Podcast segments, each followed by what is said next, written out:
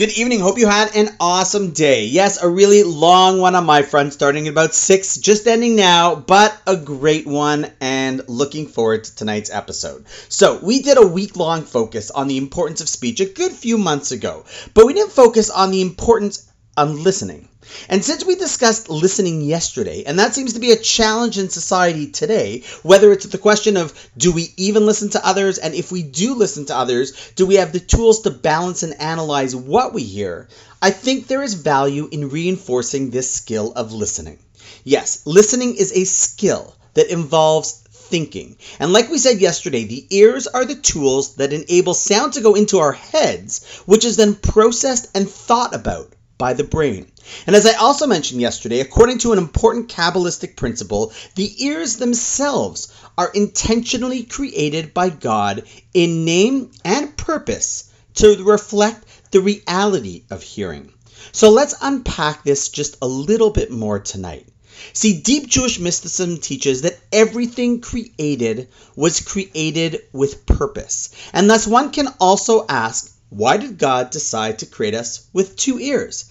I know, it sounds like a silly question, and it would look weird if we had four of them. But remember, if Judaism teaches that we weren't simply created from random smashing of amoebas, but intentionally handcrafted by Hashem, well then, when Hashem chose to create us as hearing beings, why choose two ears and not one? So think about it. Based on what we now understand, it makes sense that hearing is supposed to be about processing different things, even opposing ideas. And so we are given two ears on opposite sides of the head. And when we take in things in this world, whether through our ears or even our eyes, we can see and hear two different things that both contribute to the picture that we understand. After all, we live in a world of perceived good and bad right and wrong, truth and falsehood. That is a reality that exists. But we also live in a world of choice as to how to understand and distill those differences. And our job is to take it in from both sides, not shut it out, then process it to the point that when we express what we have been able to arrive at as truth, only then we can speak. Because after all, we were designed with only one mouth. So what we say is already refined and able to be articulated in a single truth. You know, we all know the phrase speaking out of two sides of your mouth. It's obviously impossible, but also derogatory because it's untrue. You can't. You have only one mouth.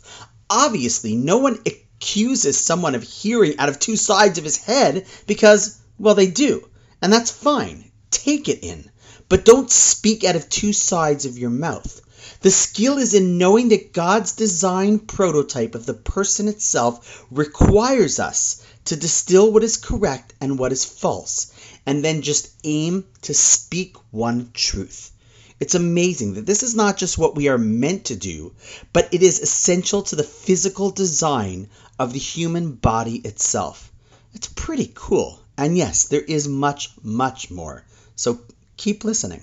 And on that note, wishing you an awesome night, and I look forward to seeing you tomorrow.